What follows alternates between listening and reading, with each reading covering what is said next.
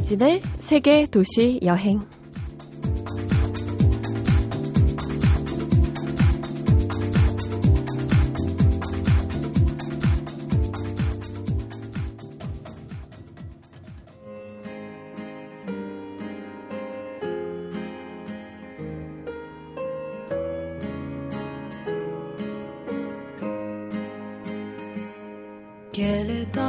안녕하세요. 이진입니다.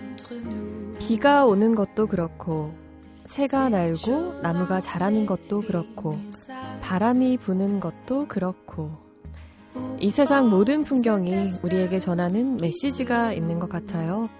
잘 살라고, 오늘 하루도 잘 살라고요.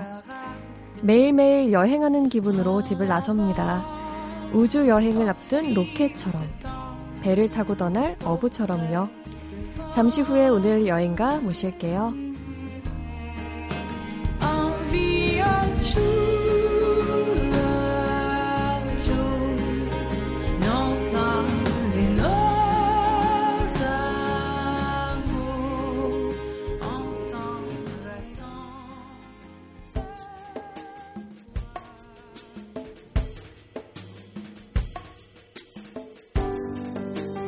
여행은 관광이라는 공식하에 여행이 상품이나 패키지로 맹위를 떨치다가 서서히 변하기 시작해요. 혼자 떠나는 여행, 느린 여행, 공정 여행으로 여행의 방식을 고민하는 사람들이 나타납니다. 아마 그 선두에 계신 분이 아닐까 싶은데요. 지난주에 이어 오늘도 여행 작가 김남희 씨 모셨습니다. 안녕하세요. 안녕하세요. 네.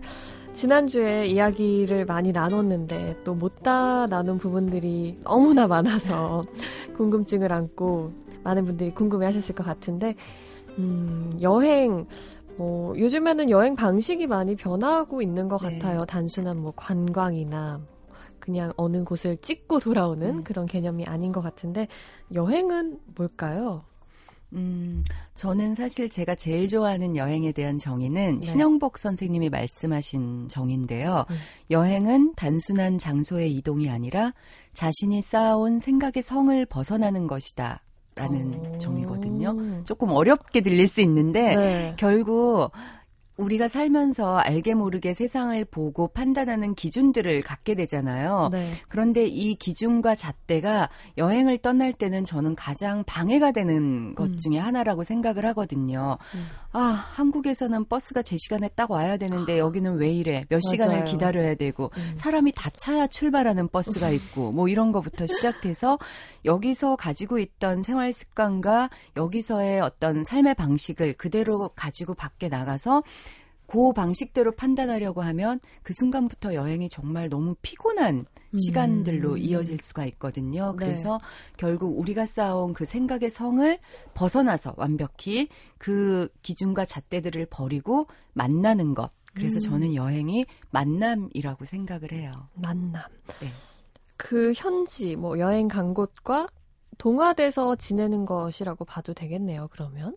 네, 그래서 결국 여행이 만남이라고 했을 때, 그럼 뭘 만나죠? 하고 음. 물으면 저는 이제 가장 먼저는 자기 자신, 네, 음. 다양한 얼굴들을 만나게 되고, 타인, 나하고 아무 상관없을 것 같았던 타인을 이웃이라는 구체적인 얼굴과 이름을 가진 존재로 새롭게 받아들이게 되고, 그리고 자연 환경, 한 번도 본 적이 없는 어떤 거대한 스케일의 자연들을 만나기도 하고 그리고 그 자연에 깃들어 살아온 우리들을 인류의 역사, 문화, 문명이라고 부르는 다양한 우리들의 발자취를 만나기도 하고 그래서 음. 이런 다양한 만남이 결국 여행이 주는 가장 큰 선물이 아닐까 생각을 합니다. 음. 많은 것들을 만날 수 있네요. 네. 그 자기 자신을 만난다라는 부분이 어, 인상 깊은데 네. 이 도시 생활 혹은 우리 일상에서 지내다 보면 내가 누군지 잊고 살 때가 많잖아요, 사실. 네. 그냥 뭐 내가 있는 뭐 위치 아니면 어떤 직업 네. 막 이렇게 쳇바퀴 돌듯이 살아가는데 자기 자신을 만날 수 있다는 게 저는 가장 마음에 네. 드네요. 네, 그래서 사실 여기서 살아가다 보면 가장 비슷한 일들을 하면서 비슷한 사람들을 만나고 비슷한 환경이 계속 반복되고 있기 때문에 음. 우리 안에 숨어 있는 아주 다양한 얼굴들을 만나기가 쉽지 않다고 생각을 하거든요. 네. 그리고 관계에 굉장히 많이 치이게 되고 그 관계가 물론 우리 삶의 이유가 되기도 하지만 때로는 그 관계에 치여서 나의 목소리를 잃어버리고 내 꿈도 잊어버리고 타인의 시선만을 의식하면서 살아가는 그런 삶이 되기 쉬운데 그래서 여행만큼이라도 저는 어쩌다 한 번만이라도 혼자서 어. 떠나보는 여행을 하시라고 꼭 말씀을 드려요. 음. 지금 듣고 계신 청취자분들도 그럼 이번에는 혹은 다음 여행은 나도 혼자 한번 가볼까라고 어, 결심을 하실 것 같은데 우리는 항상 네. 누군가랑 같이 가고 여러 네. 명이 하는 거에 익숙해서 혼자 여행을 떠나기가 쉽지는 않거든요. 네, 맞아요. 음. 혼자 쉽지는 않을 거예요. 그런데 그리고 혼자 가서 외로워서 어떻게 어 무서워. 무서워. 어, 말도 잘 안 통하는데 막 이런 여러 가지 고민들로 굉장히 망설이게 되는데 사실은 저 역시 지금도 여행을 업으로 살아가고 있음에도 혼자 떠나는 그 첫 순간만큼은 어딜 가든 언제나 늘 긴장이 되고 두렵고 있고 아 내가 이 짓을 또 하고 있구나 이런 생각을 하고 처음에 한 사흘은 굉장히 외롭고 낯선 환경에 적응을 못해서 막 돌아오고 싶어지고 막 후회를 어. 하기도 하고 하거든요. 하지만 그 며칠, 짧으면 하루 이틀에서 그 며칠만을 견디다 보면 어느 순간 혼자이기 때문에 더 많은 것들을 깊이 볼 수 있고 음. 더 많은 사람들을 만나서 더 뜨겁게 친구가 될 수 있고 외롭기 때문에 타인에게 말도 더 한마디 걸게 되고 음. 그리고 혼자이기 때문에 현지 사람들과 친구가 되기도 더 쉽고 그래서 어. 결국 더 많은 친구를 사귀게 되는 여행을 하게 되더라고요. 그래서 혼자 떠났지만 결코 혼자 내내 있는 것만은 아니거든요. 그 여행이. 그래서 음. 많은 분들에게 꼭 한번 혼자 떠나보시라고 처음은 두려울지라도 돌아오는 길은 너무나 행복할 것이라고 말씀을 드리고요. 네. 그래서 아마 그 스스로를 소심하고 겁 많고 까탈스러운 여자라고 네. 하셨지만 그래서 이런 이유 때문에 여행을 혼자서 떠나실 수 있었던 것 같아요. 네. 음. 그동안 많은 곳들을 다니셨잖아요. 나라로 따지면 몇 곳이나 가셨나요? 뭐 도시로 따지면 훨씬 많아지겠지만요. 음, 전 사실 안 세어봤거든요. 그런데 어, 꼭 물어보세요. 네, 궁금해요. 네, 대충 이렇게 한번 꼽아보면은 한 저 그렇게 사실 많이 안 다녔어요. 느리게 다녀서 한 70개국 정도? 네. 와, 70개국. 근데 제가 10년간 떠돌았잖아요. 그러니까 네. 그거에 비하면 그렇게 많은 거는 아닌 것 같아요. 그런가요? 70개국이면 어떤 곳들은 정말 강렬하게 기억에 남을 거고 어떤 것들은 어떤 곳들은 조금 어, 언제 갔었나 싶은 곳들도 있을 것 같기도 하고요. 특별히 음. 인상 깊은 곳들이 있나요? 저는 사실 여행하는 모든 나라와 사랑에 빠져요. 굉장히 음. 변덕스러운 성격이라고도 할 수 있고, 어, 아니면 굉장히 순간에 몰입하는 힘이 크다고도 할 수 있는데, 네. 그래서 어떤 나라를 꼽아달라는 게 너무나 어려운 어. 거고, 저에게는. 왜냐하면 모든 곳들이 저에게 다 특별한 어떤 경험과 추억과 음. 가르침을 남겨준 곳들이기 때문에 굉장히 어려운데, 저는 개인적으로 우리가 흔히 선진국이라고 말하는 나라들보다는 어, 개발이 좀 덜 되고 그런 나라들을 훨씬 선호해요. 네. 그래서 제가 갔던 곳들 중에 특별히 정말 인상 깊었던 곳들을 굳이 꼽는다면 저는 티벳이나 뭐 아. 부탄이나 어 버마 미얀마라고 아. 불리는 버마라든가 혹은 음 라오스 같은 곳, 예. 인도와 네팔도 아. 굉장히 좋았고, 예. 그런 곳들을 가기 전에는 뭐 일명 선진국들은 정보가 많이 있잖아요. 네. 뭐 기본적인 뭐 물가라든지 어떤 환경인지 그런데 그거에 비해서 덜 알려진 곳들 갈 때는 정보를 알고 가기가 쉽지 않을 것 같은데 어떠세요? 음, 우리에게 덜 알려졌을 뿐이지 음. 그곳들도 음. 이미 어, 여행지이고 그리고 사실 저는 이제 전 세계에 오지라는 곳은 거의 없다고 생각을 음. 하거든요. 거의 모든 곳에 어떤 나라든 어떤 나라 사람이든 다 여행자들이 들어가고 하기 때문에 네. 정보를 찾으려고만 한다면 예, 정보는 얼마든지 구할 수 있고 이미 가이드북도 그러니까 여행 안내 책자도 다 나와 있는 상태이기 때문에 네. 예, 정보가 없어서 못 가는 일은 이제 현대 사회에 별로 네, 없는 것 같아요. 어, 요즘에는 그리고 음, 흔히 여행을 할 때 거기 가서 허투루 시간을 보내지 않으려면 음. 준비를 철저히 하고 가야 네. 된다. 뭐 계획을 뭐 하루 단위, 뭐 시간 단위로 쪼개서 가는 분들도 있는데 남희 작가님은 그럴 것 같지는 않은데 어떠신가요? 저는 굉장히 게으른 여행자이고요. 어, 저는 인도, 네팔 같은 곳에서는 1년을 여행을 했었고, 머물렀었고, 오. 그리고 워낙 느리게 이동을 하는 편인데, 음. 사실 저는, 음, 굉장히 보통 대부분의 분들은 아주 힘들게 막 바쁘게 살아가다가 정말 어렵게 여행에 짬을 내잖아요. 네. 상사의 눈치를 보고 가족에게 미안한 마음을 가지고 음. 어렵게 돈과 시간을 내어서 여행을 가기 때문에 굉장히 마음이 앞서요. 그래서 그 짧은 시간에 내가 최대한 많은 걸 봐야 한다는 그런 막 그 의욕에 음, 불타서 여행들을 굉장히 빠른 속도로 많이 하시거든요.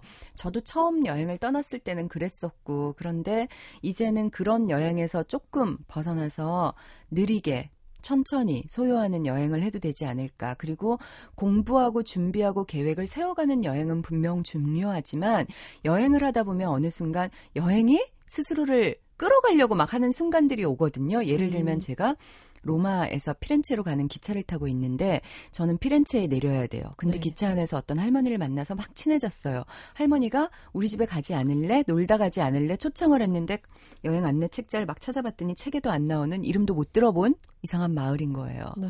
그럴 때 어, 나는 피렌체의 역사와 과, 어, 그 문화에 대해서 너무너무 준비를 많이 해왔고, 네. 피렌체에 가서 뭘 봐야 되고, 두오모에도 올라야 되고, 막 이런 생각을 하지만, 저라면, 저는 그 순간에 피렌체를 포기하고 할머니를 따라가겠어요. 어. 피렌체는 제가 10년 후에 와도 피렌체로 남아있을 것이지만 네. 제가 기찻간에서 만난 할머니와 친구가 되어서 그 할머니의 집을 찾아가는 경험은 쉽게 오지 않는 그쵸. 경험이기 때문에 여행을 계획하고 준비하되 여행 안에 여백을 만들어주고 음. 그리고 그 준비하고 계획하지 않은 일들 전혀 예상치도 못했던 곳에도 가보고 준비하지 않았던 시간을 보내보는 그런 음. 경험도 여행에서 굉장히 중요하다는 이야기를 꼭 들려드리고 싶어요. 정말 그 계획 세우는 데만 너무 급급하지 말고 그곳에 가서 많은 것들을 보고 느끼고 좀 이렇게 물 흐르듯이 그곳에 네. 몸을 맡겨보는 게 좋겠다라는 생각이 들어요. 음, 스스로 책임 있는 여행자가 되고자 노력한다 이런 얘기도 하셨다고 노력만 네 했는데 노력하고 있어요. 책임 있는 여행자는 무슨 말인가요? 어, 책임 여행이라는 건 사실 90년대 초반에 영국을 비롯한 유럽에서 처음 나온 이야기거든요. 유럽 사람들이 100년쯤 여행을 하다 보니까 어느 순간 음. 야 여행은 우리 서로 몰랐던 나라와 나라를 이어주고 우리 지구촌 사람들을 서로 사랑하게끔 만들어주는 너무 좋은 거야라고 생각하고 있다가 100년간 여행한 자기들의 모습을 뒤돌아본 거예요. 그랬더니 음. 여행이 서로를 이해하고 사랑하게 해주기는커녕 여행하는 지역의 자연환경도 파괴하고 음. 문화도 파괴하고 그 사람들에게 상다적 박탈감을 일으키고 굉장히 나쁜 악영향을 끼치고 있다는 거를 깨닫게 된 거예요. 그러면서 유럽 사람들이 막 반성을 시작해요. 네. 그래서 아 여행하는 사람에게는 자신이 여행하는 지역의 자연 환경과 문화적인 환경과 경제적인 환경까지 지키고 보호할 책임이 있구나 하는 각성을 시작하게 돼요. 그래서 책임 여행이라는 걸 시작하게 되는데 지금은 우리나라에서도 공정 여행이라든지 뭐 착한 여행이라든지 음. 생태적이고 윤리적인 여행이라든지 굉장히 다양한 이름으로 불리고 있는 지금 전 세계적인 가장 뜨거운 트렌드가 되어 어. 그, 되어 있는 그런 여행이에요. 음, 요즘 가장 최신의 그런 네. 여행 네. 방식이라고 해야 될까요? 네. 어. 여행은 그냥 뭐 소비하고 아니면 뭔가 흥청망청 놀고 오는 것 같은 네. 그런 생각을 가진 분들도 사실 없지 않은데 이렇게 생각 있게 좀 의미 있게 여행을 하면 더 좋겠어요. 네. 그런데 저는 여행이 꼭 어디론가를 향해서 가고 네. 아니면 지금 이곳에서 벗어나야지만 여행은 아닐 것 같다라는 생각이 음. 또 아까 들었어요. 네. 생각의 성을 벗어나는 게 여행이다라고 네. 하셨으니까요. 네. 음, 물리적으로 어디론가 이동할 수 없는 분들에게 네. 다른 여행의 뭐 방식, 여행을 대체할 만한 게 있을까요? 음, 사실 저는 여행은 어디로 가느냐가 중요한 게 아니라 어떻게 하느냐가 중요한 거라고 생각을 하거든요. 저는 일상을 살아가면서 우리가 여행자의 눈으로 호기심이 가득하고 음. 낯선 것들에 열광하고 기웃거려 보고 한번 들여다보고 싶어 하고 말 걸어보고 싶어 하고 멈추고 싶어 하는 그 생생하게 깨어있는 그 여행자의 세포와 눈으로 일상의 순간들을 살아가는 연습을 하는 게 굉장히 필요하다고 생각을 해요. 그래서 음. 장마철일 때 네. 동네를 걷다가 한 번도 마주치지 않았는데 동네 그 나뭇잎에 거미줄이 그 음. 빗방울에 맞아서 막 그 예쁜 물방울 무늬를 그리고 있을 때 그걸 보고 감동을 한다든지 하는 식으로 일상의 아주 사, 사소한 것들이지만 그 안에서 여행자의 눈, 눈을 가지고 새롭게 의미를 발견해내고 흥분하고 감동할 수 있는 그런 감수성을 깨우는 훈련이 더 필요하지 않을까 생각을 하고요. 네. 저도 그래서 서울에 살지만 늘 3, 40분 거리는 걸어 다니면서 아. 그런 다양한 만남들이 서울이라는 대도시 안에서라도 이루어질 수 있도록 막 되게 애를 쓰는 편이거든요. 음. 그 반복적인 뭐 일상을 살아간다고 불평을 하기보다는 그 네. 안에서 또 나름의 여행을 할 수 있는 거니까요. 마음을 어떻게 먹느냐, 네. 또 세상을 어떻게 바라보느냐, 네. 이게 무엇보다 중요할 것 같습니다. 음, 올해 아니면 이제 뭐 앞으로 또 어디로 떠나실 건가요? 음, 계획이 있으세요? 저는 이제 사실 어, 내년쯤에 알래스카 예, 가는 게 저의 우와. 이제 오랜 꿈 중에 하나였고요. 처음 가시는 건가요? 네, 어. 알래스카. 전 10년을 여행은 여행을 하고 다녔는데 아직 미국이라는 곳을 가보지를 못했거든요. 오. 그래서 그 미국의 알래스카에 가서 네. 대자연 속에서 카리브 떼를 만나는 게 저의 꿈이에요. 와. 일정은 얼마나 잡고 가실 거예요? 한 달 정도 캠핑을 하면서 다니고 싶어서 네. 한 달 정도 잡고 열심히 돈을 벌고 있어요. 그곳에 다녀오신 이야기도 저희가 나중에 꼭 한번 들어봤으면 네. 좋겠습니다.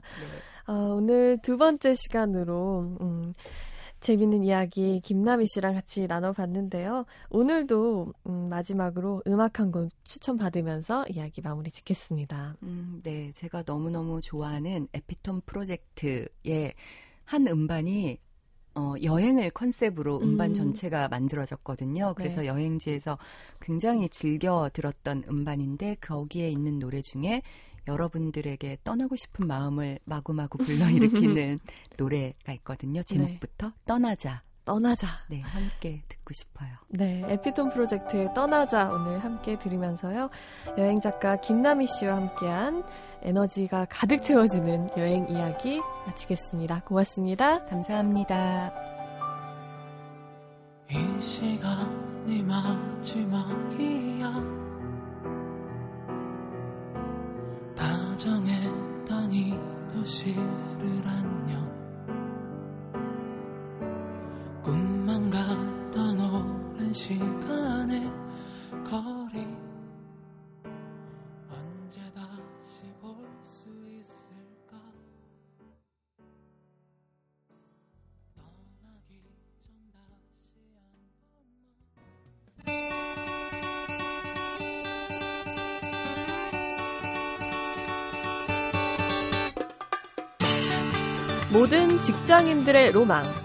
대학생들의 로망, 부동의 1위가 여행이라고 합니다.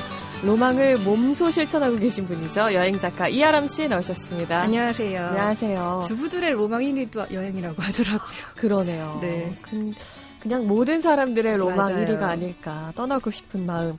오늘은 어떤 이야기 들고 오셨어요? 우리가 여행을 이렇게 꿈꾸게 하는데 여러 가지가 있잖아요. 그 중에서도 음. 그 유명한 작가들의 여행만큼 또 우리를 좀 이렇게 감성적으로 자극시키는 게 없잖아요. 맞아요. 그래서 그 작가들의 여행 이야기를 좀 들고 왔습니다. 음, 그 문학가들이 다녀온 여행기, 쓴 여행기를 읽으면 아, 여행은 그래 이렇게 해야 맞아. 돼. 라는 생각이 들죠. 생각은 드는데. 네. 그 중에서도 대표적인 작가가 무라카미 하루키죠. 아. 제가 하루키의 소설보다는 수필을 좋아하는데 그 음. 중에서도 음. 저한테 자극을 줬던 책이 먼 북소리라는 책이에요. 음. 그래서 여기 그리스 그리스에 대한 이야기가 나오는데 네. 하루키가 묘사로 유명하잖아요. 맞아요. 음. 근데 여행기를 어떻게 묘사를 했냐면 그리스의 한 극장에 표를 사서 들어가서 좌석에 앉기까지 불과 한 1, 2분도 안 되는 시간을 그 페이지로 3장에 걸쳐서 묘사를 하더라고요. 그래서 제가 그 책을 보면서 아, 묘, 정말로 묘사에 대해서 많이 배웠죠. 책으로 많이 배웠죠. 음, 저는 뭐 여행을 가든 아니면 평소에도 뭔가 이렇게 메모를 짧게라도 해보려고 해도 제가 느끼는 그 뭔가 모를 그것들이 글로 표현이 안 돼서 답답할 때가 많은데 어, 이 3분의 시간을 3장에 걸쳐서 묘사한 하루키 여행기를 꼭 한번 읽어봐야겠는데요. 하루키 말고도 혹시 해외 다른 유명 작가들 중에서도 여행을 좋아하는 작가들이 있나요? 네, 여행기를 많이 쓴 작가 중에 헤르만 헤세 노벨 음. 문학상 수상자인데요. 헤르만 헤세가 굉장히 특별 어린 시절을 특별했는데 14살 때 나는 시인이 아니면 아무것도 안 하겠다라고 선언을 했대요. 네. 그 14살 사춘기 때 시인이라는 이 꿈을 가진 친구 음. 아, 군이었는데 네. 이분이 여행을 뒤늦게 시작을 했어요. 작품이 성공하고 좀 수입이 안정적으로 들어오고 하면서 이제 삶의 권태를 느끼면서부터 그때 음. 여행을 시작하게 됐는데 그 서양 작가다 보니까 동양에 대한 로망이 있을 거잖아요. 네. 그래서 뭐 싱가폴, 수마트라, 인도 여행을 어. 다녀왔다고 합니다. 그 여행을 떠나게 되는 동기는 우리랑 뭐 크게 다르지 않다. 그렇죠. 삶의 권태 그런 네. 것 때문에 떠났는데 반대로 헤르만 헤세랑은 정반대의 작가가 있는데 알베르 까미. 네. 이분은 여행이 고통이다 이렇게 음. 생각을 했대요. 그래서 그분이 남긴 수필 집에도 여행에 대한 얘기들이 많은데 항상 묘사를 하는 게 여행은 언제나 고통스럽다, 고행이다. 이렇게 표현을 하는데 그 이유를 이제 제가 읽어보니까 낯선 식당에서 낯선 메뉴를 시키고 또 마주 앉은 사람 없이 혼자 밥을 먹고 처음 가는 호텔에서 잠을 자고 아침을 맞이하고 이런 것 자체가 너무 낯설고 고통스럽다. 이렇게 표현을 했어요. 의외죠. 네, 그 기분을 느끼려고 여행을 가는 건데. 맞아요. 어, 그게 또 고행이라는 걸로 받아들여지기도 하는 걸 보면 좀 예민한 성격이었던 것 같아요. 알베르 까미의 음. 책을 읽으면 그래서 약간 까칠해요. 음. 날카롭고 예민한 성격이 그대로 그 여행에서의 성격과 그대 반영이 되는 것 같은데 네. 그 대중적으로 우리가 가장 좋아하는 작가 중에 알베 알랭드 보통. 네. 이 여행의 기술, 기술. 음. 굉장히 베스트셀러죠. 맞아요. 저도 읽어봤는데 이 알, 알랭드 보통이 여행의 기술에서는 어떻게 즐겁게 다양한 시각으로 여행을 하는 방법을 제시를 했는데 보통 여행 작가들이 쓴 책들은 어떤 장소로 어떻게 여행하란데 이 알랭드 보통은 그 장소에 대한 조언이 아니라 우리가 여행을 가야 하는 이유 자체를 음. 설명을 해주고 있어서 굉장히 큰 반향을 일으켰죠. 네. 저도 이런 작가들의 이야기를 보니까 뭐 알랭드 보통이 했던 그런 이야기들 아니면 무라카미가 했던 여행 이런 거 한번 해보고 그렇죠. 싶네요. 까미 말고요. 네. 오늘 하람 씨와 함께 작가들의 명사들의 여행 이야기 함께 나눠봤습니다. 다음 주에 봬요. 고맙습니다.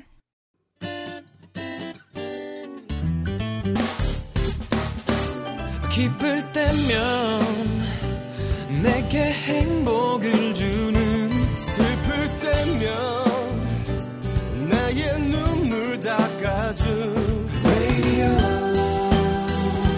Radio. 당신 곁에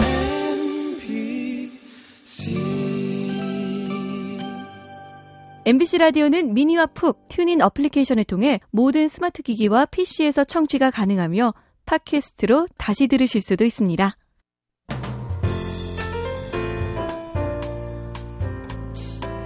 주파수가 제대로 맞지 않은 라디오를 듣는 느낌. 페이지가 넘어가지 않는 책을 읽는 느낌. 시간이며 상황이 자연스럽게 흘러가지 않을 때 이런 느낌이 들죠. 부디 오늘은 모든 게 부드럽게 돌아가기를요. 지금까지 세계 도시 여행 이진이었습니다.